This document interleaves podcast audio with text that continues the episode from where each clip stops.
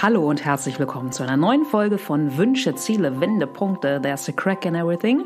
Ich bin Lena und hier gibt's Interviews mit Menschen, die für mich Herz, Hirn und Haltung haben. Heute mit Baran Erkosman, ist einer der beiden Gründer von Plenty Hermans und ich finde, wir können von Baran richtig, richtig viel lernen, denn er ist für mich echt ein Unternehmer, der wirklich all in geht und der wirklich richtig mit Leidenschaft am Start ist und gleichzeitig immer ein maximales Interesse hat an, an Weiterentwicklung und ähm, an Reflexion und ja, der sehr, sehr stark nach totaler Unabhängigkeit strebt und gleichzeitig probiert, so eine Haltung an den Tag zu legen von, von maximaler Gelassenheit einfach die Dinge ruhen zu lassen, die wir einfach nicht ändern oder verändern können und gleichzeitig dem Leben und allem, was da kommt, mit so einer, ja, mit so einer absoluten Unvoreingenommenheit auch zu begegnen. Genau. Und Baran war auch so großzügig und hat, als ich hier im Juni mein erstes Helenas Dinner mit meiner Partnerin Helen hatte, äh, ein schönes ähm, ja, ein, ein schönes äh, Drauf- und Reingabe für die Goodiebags gegeben, nämlich sein richtig leckeres No Meat Jerky. Und wenn ihr sagt, ey, Helenas Dinner möchte ich auch mal dabei sein, der nächste Termin steht fest hier in Hamburg am 5. September. Es ist ein Donnerstag, abends 1900 im Vitra Showroom mit Special Guest Greta Silva. Dann schaut auch gern auf meine Seite. So, das war jetzt genug Name Dropping. Ich wünsche euch ganz, ganz viel Spaß beim Zuhören. Moin, heute habe ich die Freude und die Ehre, ein sogenanntes Übersee-Skype-Telefonat zu führen. Nämlich, äh, es geht nach Kapstadt und da sitzt Baran Erkosman. Er ist Co-Gründer von Plenty Hermans. Das ist so der Produzent vom vegan sozusagen No-Meat Beef Jerky. Und ja, zuvor besaß Baran drei Burgerläden, arbeitete in der Softwarebranche, tankte Input und reflektierte in einer Auszeit, war zudem Key Account Manager für unterschiedliche Food Startups, bevor er dann im letzten Jahr 2018 mit seinem Mitgründer Timur Plenty Hermans startete. So, und heute produzieren die beiden in Kapstadt und bauen hier eine vegane Produktionsstätte auf. Wow, moin Baran. Moin Lena, die Freude und Ehre ist ganz meinerseits. ja, cool. Sehr schön. Ähm, wie ist das Wetter in Kapstadt? Also heute ist hier in Hamburg so ein, so ein launiger Sommertag.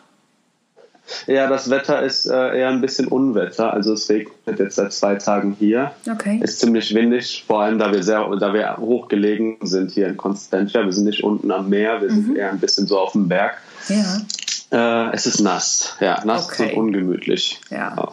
Und temperaturmäßig so?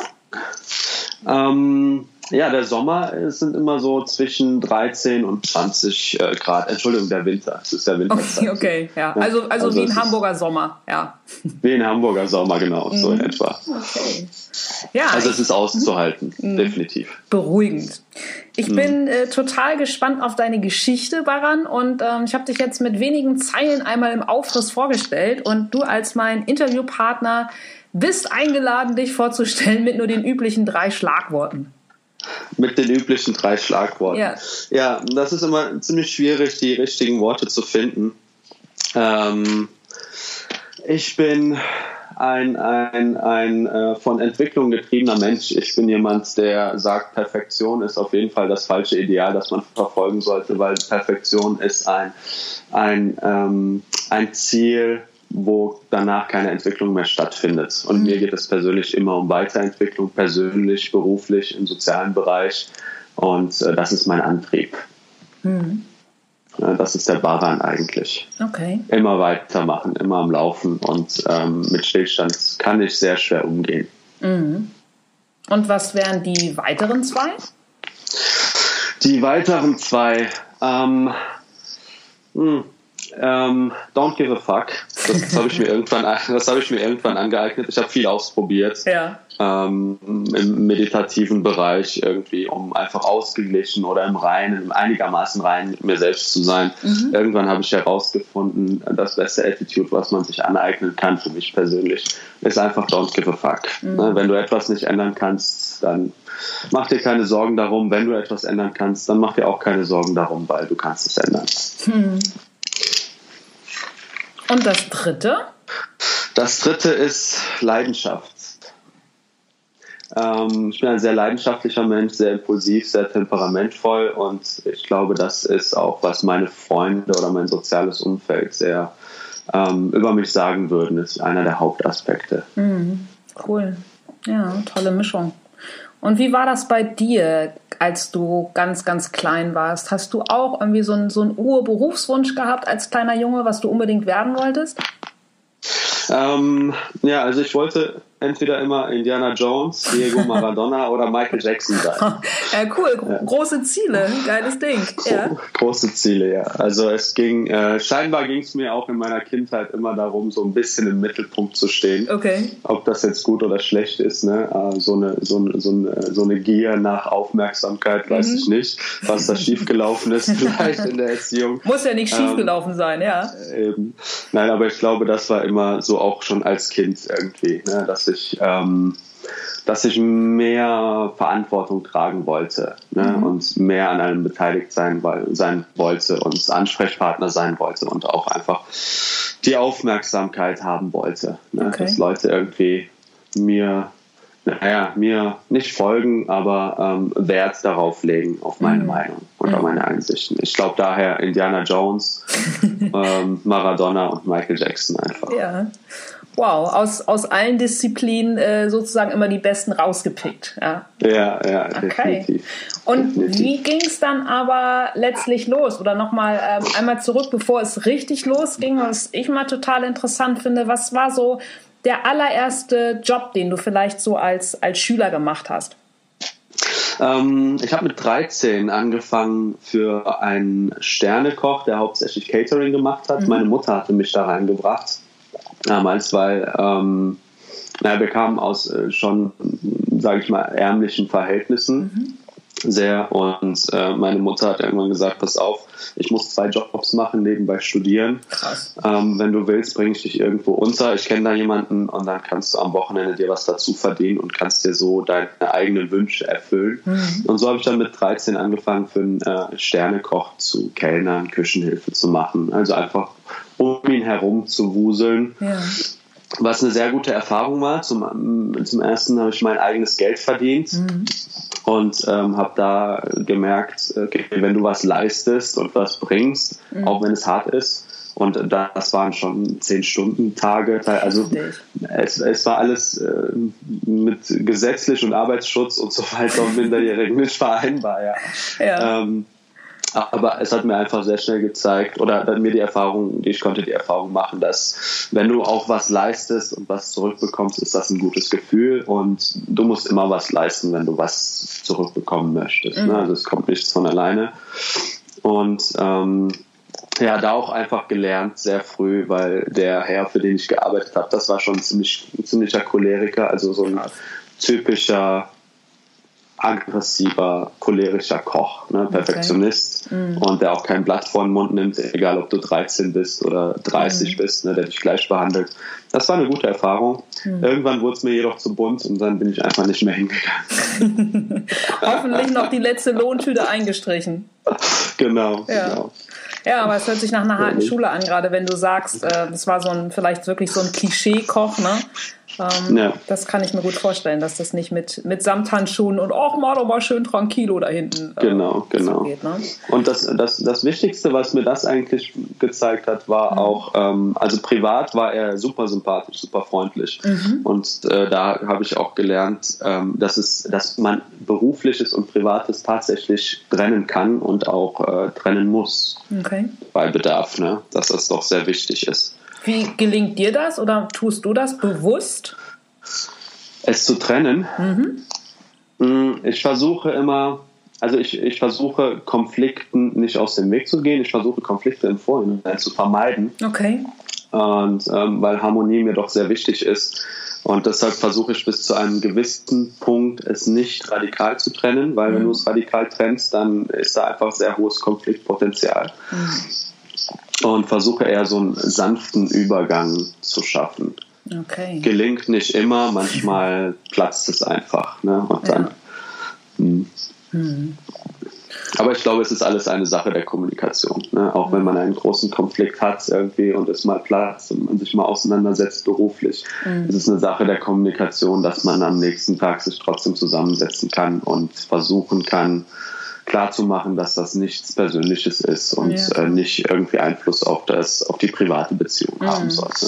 Und bringt ja im Idealfall dann einfach eine wesentlich bessere und dynamischere äh, Basis für alle weiteren Geschichten, ne? egal ob Definitiv. privat oder businessmäßig. Ja. Definitiv. Ich glaube, dass den größten Fehler, den wir meistens machen, ist, dass äh, unser Ego uns im Weg mm, steht. Mm. Ja, dass wir nicht einfach rational an die Dinge rangehen können und ähm, die Dinge betrachten, wie sie sind und sie klären, sondern oftmals spielt einfach das Ego mit eine Rolle. Und das ist, glaube ich, das Schwierigste, das Ego beiseite zu schieben, das Ego der anderen zu akzeptieren.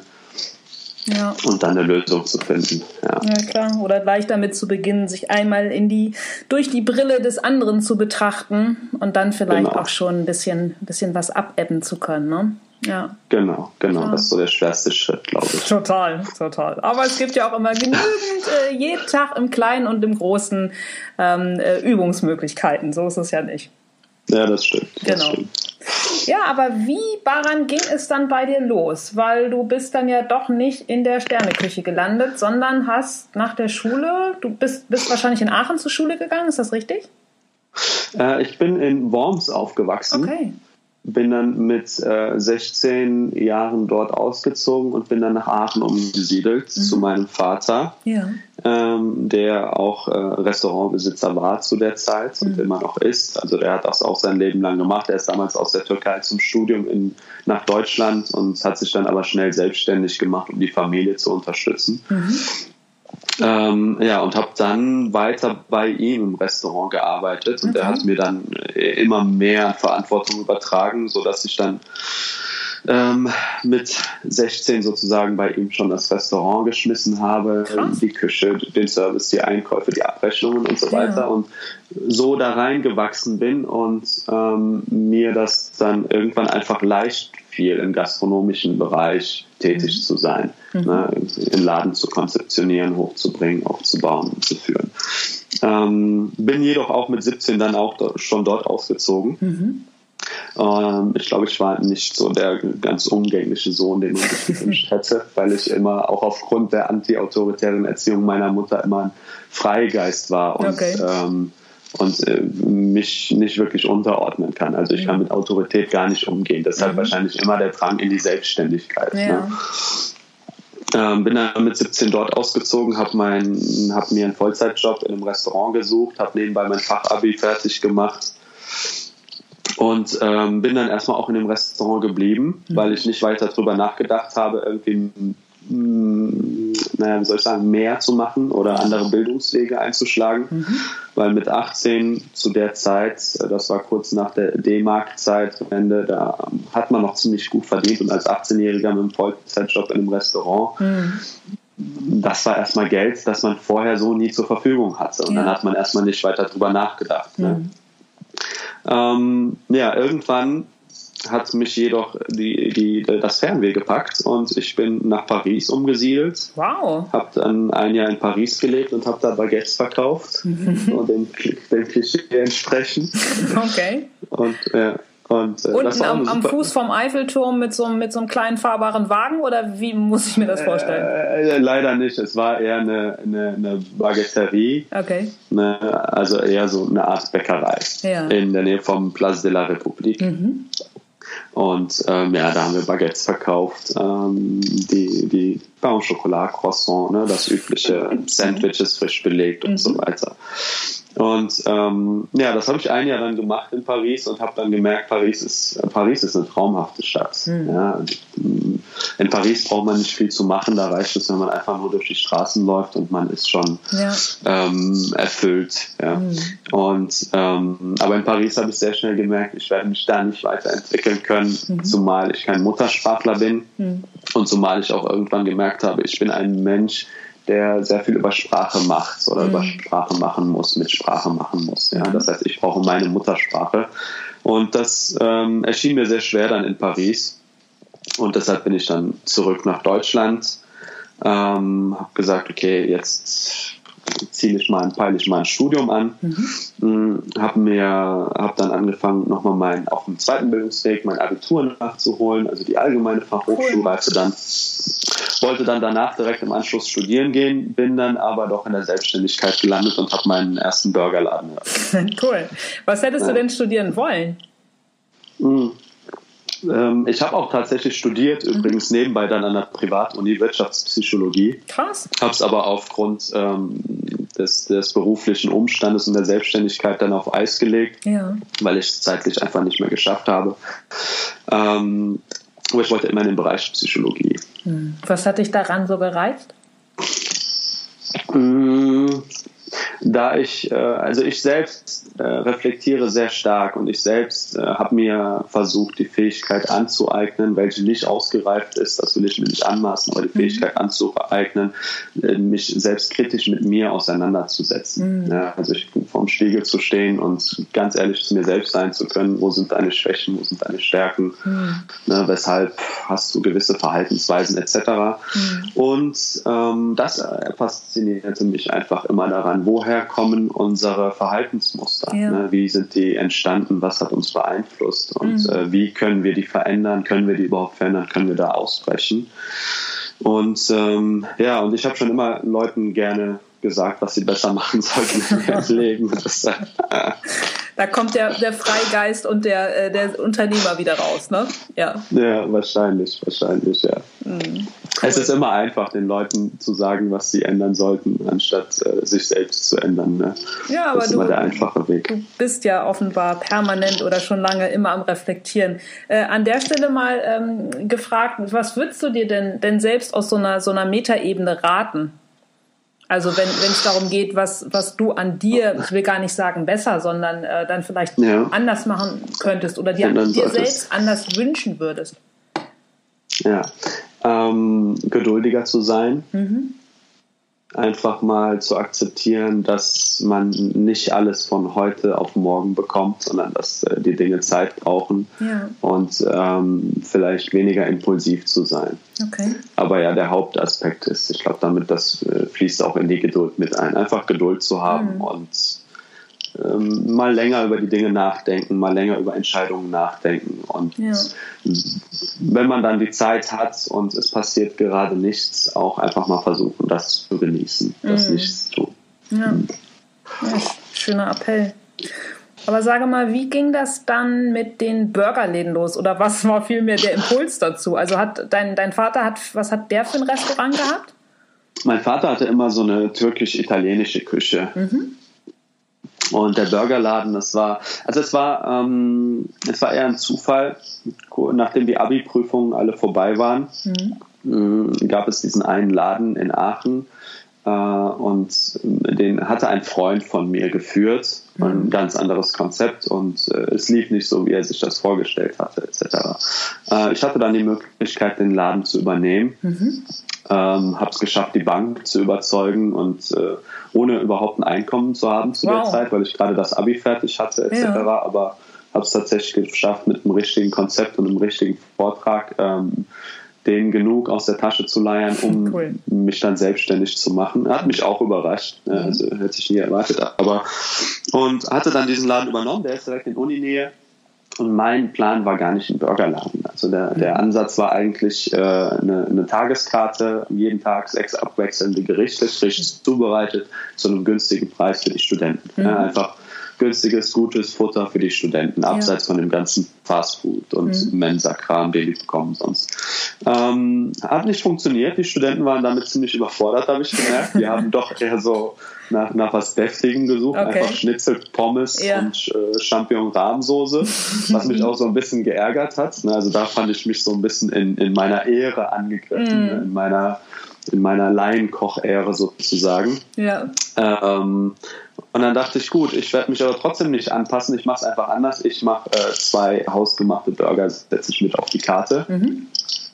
Und äh, es hat keine Woche gedauert und alle haben nur diese Burger bestellt, weil es auch ähm, der, der erste in Aachen war, wo ah, du überhaupt okay. dann selbstgemachten Burger haben konntest. Cool. Ne? Alles andere war bis dahin Fastfood. Ja. Und äh, als ich das registriert habe, habe ich ähm, abends den Laden zugemacht um 10 Mhm. Habe mir kleine Kärtchen geholt, habe äh, 50 Speisekarten handschriftlich geschrieben, habe mir 20 verschiedene Burger-Variationen ausgedacht bin am nächsten Morgen ziemlich früh einkaufen gegangen, habe alles vorbereitet, habe draußen die ganze Werbereklame, den äh, Namen des Ladens, habe alles abgerissen. Und ähm, auf einmal, zwei Wochen hat es gedauert, dann standen die Schlange. Wahnsinn. Und ähm, das war, das war somit die, die, die Geil. also bisher beruflich in meiner Selbstständigkeit war das tatsächlich die geilste Erfahrung, weil Cool. ich habe angefangen mit ähm, einer Kellnerin. ja. Ich hatte keinen Grill in der Küche, ich hatte zwei Kochpfannen vom Real für 12 Euro jeweils. Das heißt, ich konnte immer irgendwie vier Burger machen, Ja. musste die dann spülen und wieder die nächsten. Okay. Ähm, musste den, die ganze Küche jede Nacht selbst putzen, habe den ganzen Laden, die Toiletten, also habe alles Wahnsinn. selbst gemacht die ersten Monate, weil, ne, das heißt äh, sieben Tage, 20 Stunden Woche sozusagen.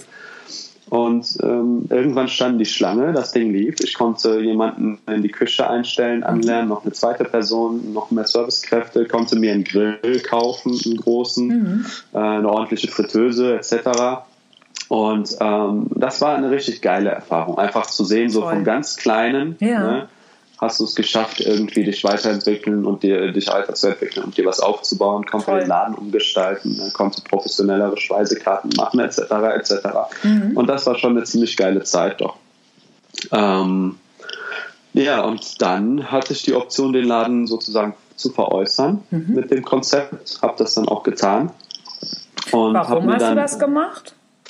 Ähm, naja, wie gesagt, ich bin immer durch, äh, stark durch Entwicklung getrieben. Ja. Also ich kann nicht lange Zeit irgendwie dasselbe machen. Das Mhm. funktioniert nicht. Ne? Ähm, ich hätte jetzt nicht noch ein paar Jahre einfach diesen Laden. Das wäre mir zu mm, ein monoton gewesen. Mhm. Okay. Ja. Und ähm, ich habe einfach gemerkt, okay, ich bin an einem Punkt, wo ich so fast das Optimum des Ladens, des Konzepts erreicht habe. Mhm. Ähm, alles andere jetzt zu verändern, das, also gab's, da gab es einfach nichts mehr Großartiges zu verändern. Und das war also der Punkt, wo ich dann gespürt habe, ich, ich war mir dessen gar nicht bewusst. Es ist einfach ein Gefühl so, Ja. ich will was anderes machen, ich will noch was anderes machen, ne? ich will weiterkommen. Und habe dann einen zweiten Burgerladen eröffnet, ähm, unter einem anderen Konzept und äh, ein bisschen, äh, also mehr Self-Service als Tischbedienung. Und ähm, der war kleiner, war aber direkt in der Innenstadt, lief auch gut an, zumal ich äh, mittlerweile, Aachen ist ja eher klein, ne? man kennt sich und zumal ich mittlerweile dann eine Community aufgebaut hatte über Social Media auch, Cool. ähm, ging es ziemlich zügig, den Laden bekannt zu machen. Und da war das gleiche Spiel dann, ne? also Ja. hochgebracht, der Laden lief, das Konzept veräußert und dann äh, einen dritten aufgemacht Okay. wieder unter einem anderen Konzept. Ja. Ne? Das heißt, äh, ja. Das heißt dann am Ende drei Burgerläden in Aachen etabliert und danach kamen dann andere, die auch noch Burgerläden eröffnet haben. und So. Mhm. Aber ich glaube, ich kann ähm, ehrlich sagen, ich habe den hausgemachten oder den selbstgemachten Burger, qualitativ hochwertigen Burger nach Aachen gebracht. Cool. Absoluter Ja, so. First Mover, noch bevor der ganze, ganze Burger-Hype äh, losging. Ne? Toll. Ja, ich, ich meine, der Vorteil war, Aachen braucht für alles ein bisschen länger. Ne? Also in Köln gab es schon die Beef Brothers, die ja sehr bekannt sind Ja. zum Beispiel. Da gab es schon einige. In Aachen dauert es halt ein bisschen länger. Ein, zwei Jahre später wären, hätte es sowieso jemand anders gemacht. Das heißt, ähm, Ja, aber in diesem Fall warst du das, ne? Total, Ja. äh, total cool.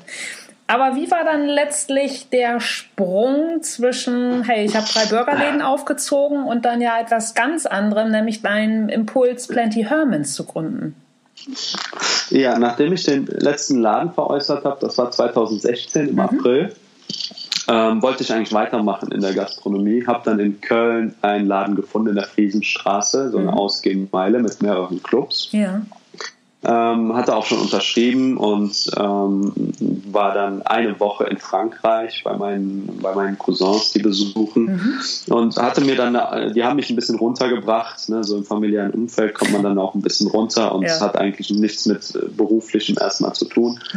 Und äh, nachdem ich eine Woche da war, hat es irgendwann einen Klick gemacht und ich hatte dieses Gefühl, ich will das nicht mehr. Das Okay. ist mir alles gerade viel zu viel Stress. Das war ne, in, in, drei Jahren drei Läden hochzubringen, das war schon viel zu viel und ich möchte das jetzt alles nicht mehr. Und ähm, es hat sich angefühlt, als würde ich mich selbst einfach zu stark einhängen und zu stark unter Druck setzen. Und das war kein gutes Gefühl. Also habe ich ähm, abgesagt in Köln, konnte das stornieren. Äh, habe mir ein Ticket nach Thailand gebucht und bin erstmal weg für drei Monate. Wow. Ja. Ne, weil und habe mir dann auch gesagt, okay, du machst jetzt, du kannst es dir jetzt erlauben, finanziell gerade dir erstmal erstmal zwölf Monate nichts zu tun. Mhm. Ja, das war so meine, meine, meine Deadline. Ja, mhm. Zwölf Monate musst du nichts machen, musst du nicht funktionieren, musst ja. du kein Einkommen generieren, etc. Mhm. Und bin dann erstmal nach Thailand und in dieser Phase äh, in diesem Sabbatical, wie man das nennt, was dann nur neun Monate gedauert hat, ich habe es dann doch nicht zwölf Monate ausgehalten, hm. ähm, habe ich mich mehr und mehr mh, mm, mit der Fleischindustrie beschäftigt. Okay. Also es fing damit an, dass ich mh, aus Langeweile angefangen habe, mal auszurechnen, wie viel Kühe ich für meine Burgerläden habe schlachten lassen. Mhm. Äh, so. Und da kam ich pro Laden auf ungefähr 27, 28 Kühe pro Jahr. Cool. Und da hat so das Denken angefangen, ne, weil mhm. ich die mir bildlich einfach mir die Tiere vorgestellt mhm. habe, wie sie auf einer Weide stehen. Ja, mhm. Und dann stehen da 100 Kühe und die werden alle irgendwie in einem Jahr geschlachtet, damit ich die braten kann und damit mein Geld verdienen kann. Mhm. Und so fing, so, fing, so fing das ganze Denken an und so und äh, so habe ich mich dann auch immer mehr darauf fokussiert, wie die Fleischindustrie eigentlich abläuft, wie die Massentierhaltung abläuft mhm. und so weiter und mich auch immer mehr mit der Psyche der Tiere beschäftigt und dann mhm. irgendwann erkannt, klar, wir wussten, wir wissen alle, es sind Lebewesen, die atmen, die trinken, ja. Aber uns ist, glaube ich, gar nicht bewusst, ähm, was für eine Gefühlsebene diese Lebewesen tatsächlich haben und dass sie tatsächlich auch eine sehr ausgeprägte emotionale Ebene haben. Ne? Mhm. Dass Kühe einfach Liebe verspüren, dass Kühe Angst verspüren, dass Kühe wenn sie, wenn, ihre, wenn sie nach der Geburt ähm, das Kalb entwendet bekommen, dass sie äh, wochenlang nach diesem Kalb schreien, mhm. ja, weil sie einfach nach ihrem Baby suchen und so. Das heißt, das, was auch eine menschliche Mutter machen würde, mhm. Und ähm, und, und äh, auch wenn, wenn, wenn Schweine, Schafe, Kühe in den Schlachthäusern, so wenn sie dann in, auf diesem Schlachtweg sind und hören die anderen schreien, dass sie auch Angst verspüren und sich davor sträuben und eigentlich weglaufen möchten. Und, so. mm. und das hat mir einfach irgendwann gezeigt, es sind Lebewesen, die Gefühle haben, und die unseren in gewissen Dingen ähnlich sind. Einfach mhm. allein die Fürsorge für die Nachkommen, für den mhm. Nachwuchs. Und ähm, wir ähm, schlachten die gegen ihren Willen, ja, mhm. gegen, ihre, gegen ihr natürliches Wachstum, gegen ihre natürliche Entwicklung und greifen ein und sie werden nur zu einem Zweck gezüchtet. Und irgendwann konnte ich das für mich selbst ethisch nicht mehr vereinbaren, mhm. diese Industrie zu supporten und ähm, habe dann gesagt, okay, ich kann auch kein Fleisch mehr essen. Mhm. Ne? Das war dann so der Sprung zum Vegetarier sozusagen, zur fleischlosen Ernährung erstmal. Mhm. Und dann habe ich mich damit auseinandergesetzt, okay, ich würde gern wieder was im Lebensmittelbereich machen. Ein Restaurant will ich nicht mehr machen. Ich würde gern äh, eine Stufe weitergehen, eine mhm. Stufe höher gehen. Und durch meine, durch meine, mein Tun in anderen Food-Startups mhm. ähm, konnte ich halt von Anfang an, wie bei dem letzten zum Beispiel, das sind Freunde von mir, die haben Trinkkost gegründet. Oh, mhm. Kennst du, ne? Ja. Oder mhm. hast du in Hamburg auch kennengelernt, ja, ja biozertifizierte mhm. ähm, Nahrungsersatzshakes. Und ähm, ich war von Anfang an bei der Entwicklung dabei, also habe es von Anfang mhm. an mitbekommen. Ich selbst war nicht dabei bei der Entwicklung und äh, konnte dann die ganzen Schritte sehen, wie es verlaufen ist was äh, welche Punkte erfüllt sein müssen, um von einer Idee zu einem fertigen Produkt im ja. Ladenregal zu gelangen. Mhm. Und ähm, habe dann gesehen, es ist kein Hexenwerk. Es ist im Endeffekt auch einfach eine Liste mit Punkten, die man abarbeitet, so ja. wie alles andere auch.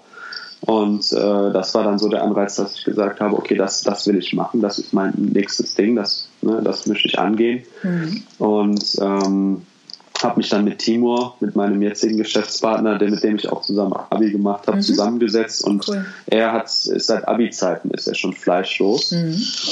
Komischerweise hat er seitdem irgendwie ums Dreifache zugenommen. was, was, was ich immer noch nicht verstehe. Was auch immer er noch ergänzend ist. Ja, genau. Ja. ähm, ja, und wir haben uns zusammengesetzt und haben gesagt, okay, was kann man machen, um na, wie soll ich sagen, um, um eine vegane Ernährungsweise irgendwie mehr in der Gesellschaft noch zu etablieren. Mhm. Und ähm, dann haben wir angefangen mit, äh, veganen Dönerspießen. Mhm. Ne? Also der Ansatz war für die, weil, weil der Döner ist einfach mit McDonalds gleich auf das größte Fastfood-Segment in Deutschland. Es gibt mhm. 16.000 Dönerläden. Hm, ich habe in der Familie einige Leute, die selbst Dönerläden besitzen mhm. und ähm, oder kennen auch die Dönerproduzenten in Deutschland. Ähm, und deshalb war es sehr naheliegend, dass wir gesagt haben, okay, da müssen wir rein, weil das Einzige, was die Dönerläden anbieten, sind Salattaschen oder Falafeltaschen, so als, ja. Fleisch, als fleischlose Alternative. Ähm, warum machen wir nicht vegane Dönerspieße in Großproduktion und liefern die dann wie die Fleischspieße an die Dönerläden aus? Mhm. Ne? Ähm, wenn man davon irgendwie ein paar Prozent abkriegt, dann reicht das auch schon und dann ist das auch schon ein gutes Business. Ja.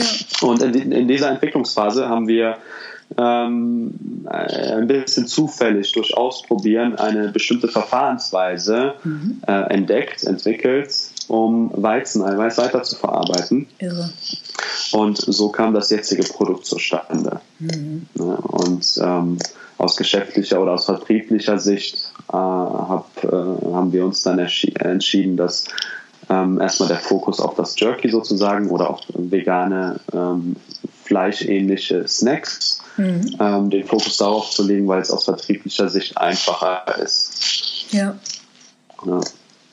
Wahnsinn. Ja, so kam das eigentlich. Ja total toll. Und wir beide haben uns ja vor nunmehr zwei Jahren hier in Hamburg auf dem Food Innovation Camp kennengelernt, als ihr ähm, Plenty Hermans ja neu am Start hattet. Und ich bin für Fleischesser bestimmt ähm, ein, ein schlechtes Beispiel, weil ich esse vielleicht ein oder also jetzt im Juli, bis jetzt habe ich zweimal Fleisch in diesem Jahr gegessen, deshalb bin ich da wie gesagt nicht so der, ähm, das gute Beispiel. Aber ich finde, euer Plenty Herman schmeckt halt wirklich mega nach richtig, richtig leckerem Fleisch. Also kann man ja wirklich nicht anders sagen. Ja. Und euer, euer Ansinn oder euer, euer zusätzlicher Sinn mit eurem Produkt, ist es so, dass ihr eingefleischte, welch Wortspiel, ähm, überzeugen wollt? Oder sagt ihr, das, das ist uns gar nicht wichtig, wir wollen einfach nur mit einem Produkt, was, ähm, ja, was, was unserem Sinn entspricht, in die Welt gehen? Oder was ist so mhm. das, das Metaziel? Mhm. Also überzeugen mh, wollen wir in dem Sinne eigentlich nicht. Also ähm, wenn man, hoffentlich mache ich mir jetzt irgendwie keinen Unmut unter den veganen Lebensmittelherstellern mit dem, was ich sage. Ähm, was ich sehe noch als Problem in der veganen Lebensmittelindustrie mhm. ist, dass äh, viele vegane Lebensmittelhersteller oder auch vegan Lebende ähm, ein bisschen zu radikal sind, mhm. meiner Meinung nach. Mhm. Also es ist alles sehr missionarisch. Ne? Es ist mhm. immer mit dem Zeigefinger, Fleisch essen ist schlecht, wenn du Fleisch isst, bist du schlecht. Ne? Mhm. Ohne das zu pauschalisieren, aber es ist halt so ein bisschen noch radikal. Plakativ, ne? Mhm. Ja, und das zu stark. Und das war nie unser Ansatz, weil mhm. wir haben immer gesagt, ich, ich vermisse Fleisch jeden Tag. Ja? Ne, wirklich. Wenn ich jemanden Fleisch essen sehe, dann, dann dann bin ich fast traurig und denke, Krass, boah, das echt? sieht echt gut aus. Ich hätte richtig Bock drauf. Ja, ne? fällt, dir das, fällt dir der Verzicht wirklich schwer? Ja, weil, ähm, weil es einfach, und das ist der Grund, warum alle Leute Fleisch essen. Es, mhm. es schmeckt einfach. Ne? Ja, aber einfach, euer Jerky ja auch. Unser Jerky auch, ja. Aber so, so ein schönes medium gegrilltes Steak oder so, so vom Wagyu-Rind oder so, das kann man noch nicht vegan ersetzen irgendwie. Ja, das ist einfach leider Tatsache. Oder eine schöne Hähnchenbrust irgendwie ja, vom Maishähnchen. Und deshalb, ich vermisse es jeden Tag. Timur vermisst es auch. Okay. Und ähm, deshalb war halt der, der, unser Ansatz immer, okay, wir brauchen irgendwas, was womit wir unsere Fleischeslust auch befriedigen mhm. könnten, mal zwischendurch. Ne? Mhm. Anstatt eine Beefy zum Beispiel kann man dann unser Jerky zum Beispiel nehmen Absolut. und hat dann auch diese, diese kurze Fleischeslust äh, eben mal befriedigt. Deshalb war unser Ansatz nie wirklich zu überzeugen, mhm. weil, weil wir sagen, wir verstehen, warum man Fleisch isst. Es ist einfach geil. Ja. Und deshalb war unser Ansatz eher, okay, lass uns was machen, was zum einen preiswert ist ja. ja. Und günstiger ist vor allem als äh, das Fleischprodukt. Ne? Mhm. Und wir sind ja in, so in der Price Range, wir sind halb so äh, halb so teuer ähm, wie das Beef Jerky beispielsweise und auch günstiger als ja. andere vegane Alternativ-Snacks etc. Mhm. So, das heißt, unser Ansatz war, lass es uns günstig machen. Cool.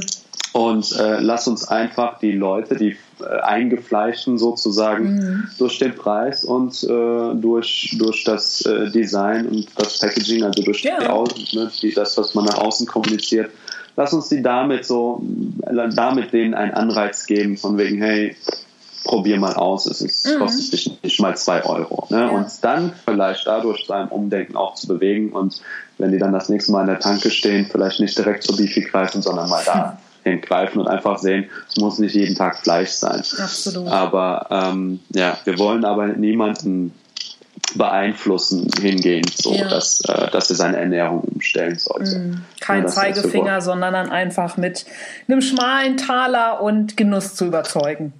Genau, genau. Ja, cool.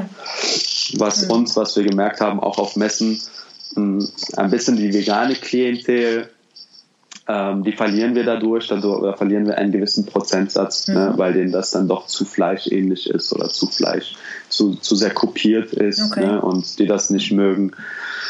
Ähm, ja, aber das ist dann sozusagen der saure Apfel. Ne? Also ja. wir versuchen uns nicht nur auf Veganer zu konzentrieren, sondern auch auf Fleischesser und wissen einfach, auf was Fleischesser auch Wert legen und dann einfach gucken, dass äh, die Überschneidung so groß wie möglich ist. Mhm. Ja. Mhm.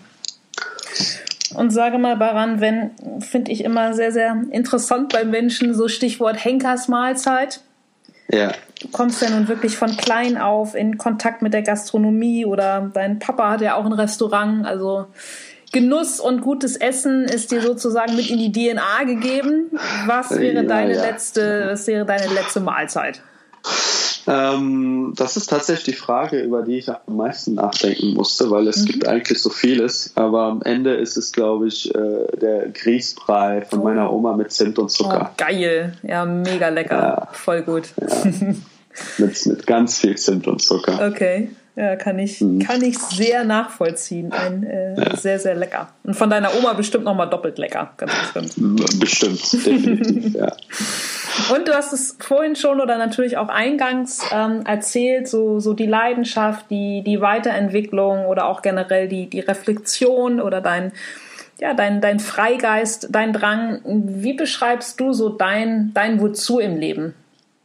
Mein Wozu im Leben. Mhm. Mein Sinn meinst du, ja, der Sinn genau. von allem, weil, weshalb ich was ja. tue, etc.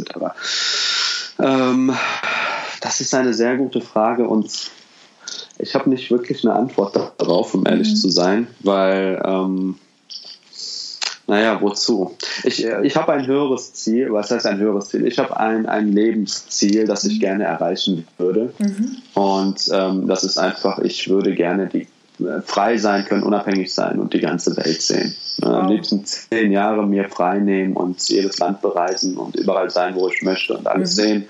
Und danach äh, mit äh, Elon Musk SpaceX als Rakete bis dahin ist er soweit einmal ins Weltall fliegen und alles von oben betrachten okay. und mich dann in einem Haus in Portugal irgendwo mit ein paar Tieren und einem kleinen Café zur Ruhe zu setzen. Wow. Das ist so, ja. das ist so das, was ich gerne erreichen würde, weil ich mir denke, ich lebe nur einmal und ich möchte diese ganze Welt einmal gesehen haben mhm.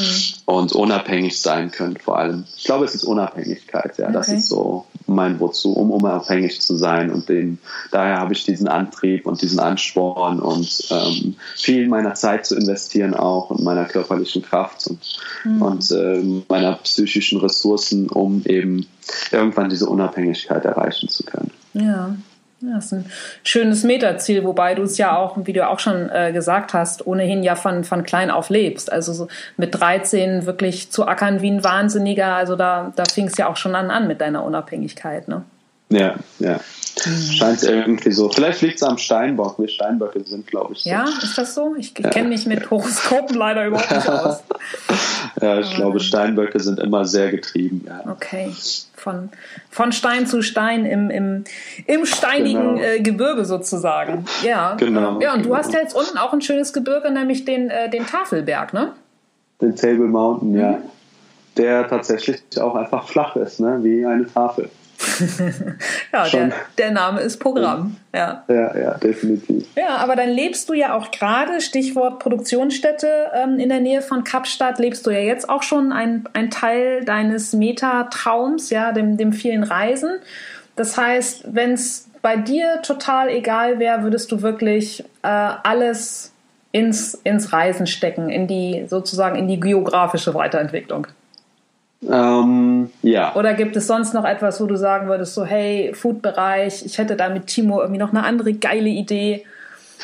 Also an Ideen mangelt es nicht. Ne? Mhm. Und ich bin mir auch nicht sicher, wenn du den Punkt erreicht hast, wo du dann sagen kannst, okay, ich könnte jetzt unabhängig sein, ob du dann tatsächlich aufhörst. Ich weiß es nicht. Ne? Mhm. Ich meine, wenn wir uns umschauen, gibt es genug Beispiele, wo die Leute einfach nicht aufhören, wo wir uns fragen, okay, du hast das schon alles erreicht, warum machst du überhaupt weiter? Aber vielleicht ist das irgendwo auch menschlich, dass man dann nicht aufhört. Ähm, deshalb kann ich es nicht sagen, aber definitiv Projekte gibt es einige, vor allem hier in Südafrika mhm. ähm, ist ein enormes Potenzial, was ich sehe und wir sind hier jetzt auch noch zwei andere Projekte am Planen tatsächlich. Mhm. auch im Food-Bereich? Nein, nicht im Food-Bereich. Okay. Es ist mehr im äh, digitalen mhm. Auf die ich aber nicht näher eingehen möchte ja. jetzt, ähm, oder nicht darf, mhm. sozusagen, mhm. von Seiten der Shareholder. Mhm. Ähm, nee, es stehen auf jeden Fall Projekte an, zumal ich mich auch nicht nur auf eine Sache fokussieren möchte, um, um das Risiko auch irgendwo zu minimieren. Ja, klar. Ne, weil, mhm. Nachvollziehbar. Mhm. Und sage mal, was gibt es außer jetzt vielleicht gutem Essen, womit du entspannst oder woraus du ja auch ganzheitliche Kraft ziehst? Mhm. Ähm, ja, das kann ich gar nicht so genau festlegen, weil es mhm. ist immer tagesformabhängig. Mhm. Ne? Also es gibt, es gibt Tage, da ist es die Musik, da muss ich dann einfach äh, Don't Stop Me Now von Queen hören, ganz laut. Oder ja oder irgendwas extrem melancholisches, ja, okay. und dann irgendwie so für, für ein paar Stunden in eine Art, äh, ja, in eine Art melancholisches Loch mhm. verfallen, weil mir mhm. das auch wieder Kraft gibt, einfach. Ja. Ne? Ich glaube, das ist so eine Art, ähm, naja, selbst nicht Selbstmitleid, aber äh, Selbstpflege einfach. Ja klar, ne? also einfach man, in der man, Emotion zu sein, ist ja egal, was das genau. für eine Emotion ist. Ne? Genau, mhm. und, sich, und diesen Moment auch zugestehen, ne? dass mhm. man jetzt einfach irgendwie einen Moment der Schwäche hat und das einfach zu akzeptieren und dann auch zu genießen. Ja. Ähm, wie gesagt, ich habe es mit Meditation versucht, immer wieder eine lange Zeit lang, diverse Arten von Meditation mit mhm. äh, Fasten versucht, mhm. etc. Ähm, das hat immer funktioniert, auch für eine gewisse Zeit, vor allem irgendwie Fasten und also diverse Arten von Fasten, sei es äh, eine Zeit lang einfach jeden Tag eiskalt zu duschen, mhm. sei es ähm, sexuelles Fasten, mhm. sei es äh, Ernährungsdiät und das funktioniert immer für eine gewisse Zeit, aber mhm. danach bist du wieder im selben Trott und äh, das, was ja am meisten hilft, tatsächlich, wie ich zu Beginn schon gesagt habe, ist äh, don't give a fuck. Mhm. Äh, das einfach hinsetzen und zu denken, es rentiert sich eh nicht und das dann auch zu verstehen, dass es sich nicht rentiert. Ja. Und ähm, das bringt mich dann eigentlich schon sehr schnell runter. Also ich habe es geschafft, mir anzueignen, ähm, in, in sehr aufreibenden Situationen oder stressigen Zeiten ähm, einfach für einen Moment im Auto sitzen zu können und komplett wieder runterzukommen und mhm. dadurch Energie zu sammeln.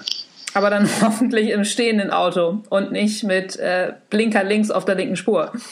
Dazu äußere ich mich jetzt nicht. okay. Kein Kommentar.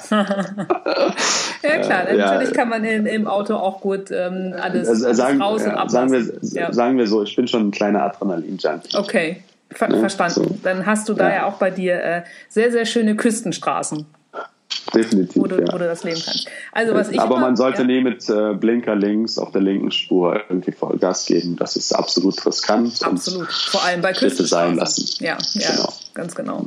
Was ich immer gerne bei so einer äh, Don't Give a Fuck Nummer mache, ist, ich mache das immer so in äh, in zehn Minuten äh, oder in zehner Schritten, dass ich versuche, mich runterzuköcheln und zu denken, so alles klar, wie sehr stört mich das noch in zehn Minuten, in zehn Stunden, ja. in zehn Tagen, in zehn Wochen und meistens ja. ist es schon bei zehn Stunden oder zehn Tagen absolut irrelevant.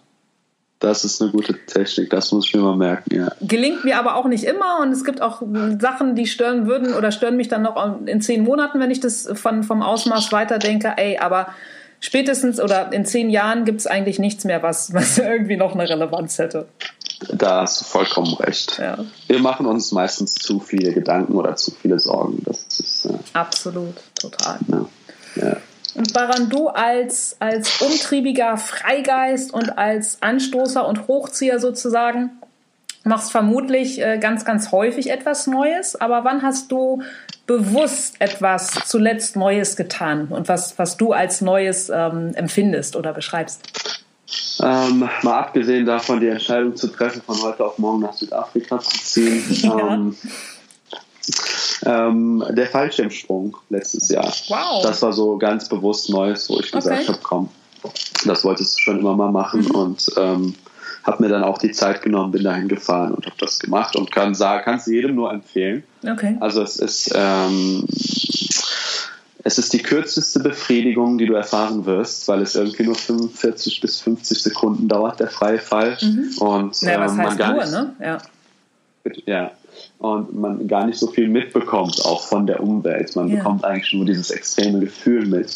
Äh, und das ist gespickt durch, ich glaube, jeder äußert sich anders. Bei mir war es äh, Lachen und Schreien zugleich die ganze Zeit irgendwie und Gute irgendwie versuchen ja. zu, zu atmen. Aber ähm, das war ein super Erlebnis. Zum, Okay. einen, war- zum einen, weil ich wieder sagen konnte, ey, du hast dich getraut, einfach aus dem Flugzeug zu springen. Ja. Und ähm, den Adrenalinkick, den ich dadurch erfahren habe, nachdem ich auf dem Boden war, ähm, habe ich auch bisher in meinem Leben noch nie so stark gespürt. Wow. Und ähm, ja, ich glaube, das sind dann so kurze Momente, die einem einfach zeigen, boah, ich, habe so viel Power eigentlich, Cool. ja, so viel, so viel Ressourcen eigentlich zur Verfügung, auf die ich zugreifen kann, Ja. wenn ich es richtig mache. Ja. Ne? Deshalb ist das schon eine gute Erfahrung, die ich jedem ans Herz legen kann. Cool. Mhm. Wahnsinn. Und du heute in deiner, oder jetzt mal so ein, ja, so ein Plateau oder auf so einem Plateau ausgeruht in der Rückschau, was wirst du heute dem, weiß ich nicht, Teenager, dem 16-, 17-jährigen Baran raten? Äh, ich würde ihm erstmal sagen, weg mit der Goldkette. Ach Quatsch, hast du echt so eine, so eine richtig dicke Ghetto-Goldkette getragen? Naja, so richtig dick nicht, aber ich meine, wir sind halt, also mein Vater kommt, ist ja Kurde aus der Türkei Ja. ne? und ähm, äh, das, äh, ich meine, ich darf es sagen, wir haben uns selbst alle so genannt, wir Mhm. sind halt die Straßenjungs, die Kanaken sozusagen, ne? und da war das gang und gäbe. Reebok Classics, Jogginghose die Tennissocken Geil. und äh, Goldkette. Ne? Und hattest, So, du, auch so, hattest du auch eine Gürteltasche? Nein, Gürteltaschen, die gab es zu unserer Zeit noch nicht. Okay, das ist ja Ich glaube, das ist jetzt erst diese neue, neue Deutsch-Rap-Generation. Die gab es bei uns noch gar nicht, diese Gürteltaschen. nee, wir, wir, wir hatten noch Stil. Sehr schön. Aber, aber Nee, gibt, das, es, hm? ja, gibt das es war das sonst erste, noch ein was ich Rat, außer leg die Goldkette ab? Ja, definitiv. Also ich würde ihm sagen, das, was ich auch zu Beginn erwähnt habe, ich würde ihm sagen, ähm, sei geduldig Mhm. und ähm, achte ein bisschen mehr auf dein Geld, spar ein bisschen. Ne? Mhm. Also selbst wenn, selbst leb nicht von heute auf morgen, sondern spar einfach ein bisschen, genieß trotzdem dein Leben und vor allem mach dir keinen eigenen Druck und lass dich auch nicht von der Gesellschaft unter Druck setzen, dass Mhm. du zu gewissen Lebens Lebensabschnitten gewisse Dinge erreicht haben musst. Ja. Weil das ist ja auch, was meine Generation oder also deine und meine, unsere Generation Mhm. und wer, wer noch stärker diesen Druck verspürt, ist die Generation nach uns. Mhm. Ähm, die haben einfach diese, diese gesellschaftliche Doktrin noch, dass du musst dein Abi machen, Mhm. danach machst du ein Studium, Ausbildung, Mhm. Haus bauen, heiraten, ein bisschen Karriere machen und Mhm. so, ne? Und ähm, sich dann auch an falschen Idealbildern orientieren und Absolut. dann einfach unglücklich sind, ne? Ja. weil sie es nicht erreichen, Ja. was völlig falsch ist, meiner Meinung nach. Und Mhm. ich würde, glaube ich, dem jüngeren Baran sagen, du hast bis 30 Zeit und ab dre- einem 30. Lebensjahr solltest du wissen, in welche Richtung es geht und Mhm. was du gerne machen würdest. Und bis dahin probier einfach so viel aus, du kannst, wie Mhm. du kannst. Ne? Und äh, versuch's zu genießen und Finger weg von den Drogen. Mhm. Äh, nichts Illegales, weil das verbaut dir dein ganzes Leben. Mhm. Aber ansonsten probier alles aus. Ne? Nimm jeden Job an, fahr einfach mal weg, brich deine Zelte von heute auf morgen ab, ne? Mhm. leg dich auf nichts fest. Und ja, das würde ich ihm so raten. Cool. Ist dann das, das Metaziel oder der Metawunsch Unabhängigkeit und Freigeist einfach wieder Ja, äh, mit dabei. Ne? Ja, voll schön. Ja, ein, ein wirklich bewundernswerter und ähm, ganz, ganz spannender Weg von dir, wie ich finde. Also vielen Dank, dass du dir heute Morgen die Zeit genommen hast in Kapstadt. Äh, vielen Dank für deine Offenheit. Sehr gerne. Und äh, im Gegenzug, gibt es denn etwas, was Zuhörer für dich oder für Plenty Hermans tun können? Also abgesehen davon, dass ich natürlich alle Links in die Folgenbeschreibung packe und ähm, hoffentlich viele, viele Bestellungen eintreffen, um dein unglaublich leckeres äh, No-Meat-Beef Jerky zu bestellen und zu essen. Ähm, ja, ab, ab, unabhängig davon. Mhm. Ähm, ja, was können sie tun? Hm, ich würde sagen, ähm, geht unvoreingenommen auf Neues zu und probiert Neues aus. Schön. Damit könnt ihr uns helfen, damit könnt ihr anderen helfen in jedem Bereich und ja, einfach unvoreingenommen sein und offen sein für Neues. Cool. Das bringt uns, glaube ich, alle weiter. Absolut. Ein, ein sehr, sehr schöner und sehr wertvoller Appell, den ein jeder, glaube ich, von uns auf, auf seine Themen münzen kann, wo man vielleicht mehr, mehr Offenheit und ähm, weniger Scheuklappen äh, ansetzen kann. Insofern, ja, danke ich dir einfach nur für, für diesen tollen Input und wünsche dir noch einen ganz, ganz tollen Tag nach Kapstadt. Sehr gerne. Hat mich sehr gefreut, Lena. Ja. Ich könnte gerne noch Stunden weiter telefonieren. Absolut. Ähm, machen du, oder machen wir, machen wir eine neue Folge, wenn du im nächsten Jahr mit deinem weiteren digitalen Business am Start bist, was auch immer das werden wird. Das ist ein guter Plan. Cool. Alles klar. Ansonsten Alles Liebe, treffen wir uns vielleicht irgendwann mal in Hamburg. Sehr, sehr gerne. Cool. Holen wir den Kaffee endlich nach. Das machen wir. Gut. Super. Bis dann. Vielen Dank. Ciao. Mach's gut. Tschüss. tschüss. So, das war die Folge mit Baran. Ihr findet den Link zum Shop zu Social Media von Plenty Hermans natürlich in der Folgenbeschreibung. Ich sage Dankeschön für eure Zeit, fürs Zuhören. Ich hoffe, es hat euch inspiriert und ja, freut euch aufs nächste Mal. Es geht weiter. Menschen mit Herz, Hirn und Haltung. Bis dann. Tschüss.